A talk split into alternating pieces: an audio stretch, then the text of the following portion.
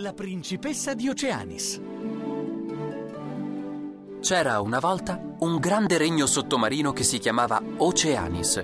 Era una vera e propria città sommersa, abitata da un'infinità di pesci di varie specie. Oceanis era un luogo tranquillo, governato da Re Pietro, un grosso pesce luna, che passava la maggior parte della sua giornata ad ascoltare le richieste e le lamentele dei suoi sudditi. Il granchio Teodoro ha tagliato con le sue tenaglie tutte le alghe che crescevano nel vialetto di casa mia.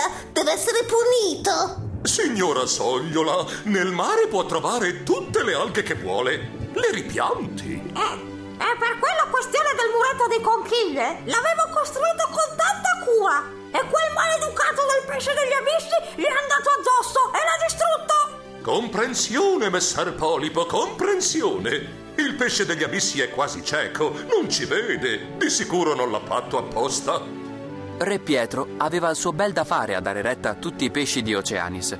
Lui cercava sempre di avere una parola buona per ognuno di loro e raramente perdeva la pazienza. Nemmeno Clarissa, la sua capricciosissima figlia, riusciva a farlo arrabbiare e dire che spesso la principessa era veramente insopportabile. Damigelle! Damigelle, Possibile che le mie cameriere personali ci mettano un'eternità a rispondermi? Principessa! Siamo qui! Siamo ai suoi ordini! È mezz'ora che vi cerco, stupide sardine! La mia gonna rossa mi stringe! Allargatela un po' e fate presto! Ma perché sei sempre così agitata, piccola Clarissa?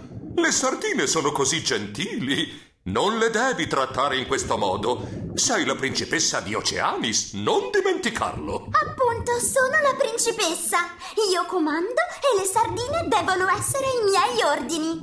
Oh, Clarissa, non è così che si comporta una principessa. Te l'ho spiegato molte volte. Devi essere generosa e comprensiva con i tuoi sudditi e loro lo saranno con te. Uffa, padre! Mi dimentico sempre i tuoi consigli. È che questa mattina sono nervosa. Come mai? Hai dormito male? No, mi sono guardata allo specchio e mi sembra di essere ingrassata. Sono rotonda come una luna. Ma tu sei un pesce luna.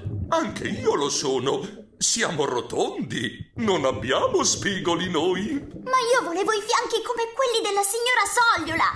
A me le gonne non stringono mai. Io invece...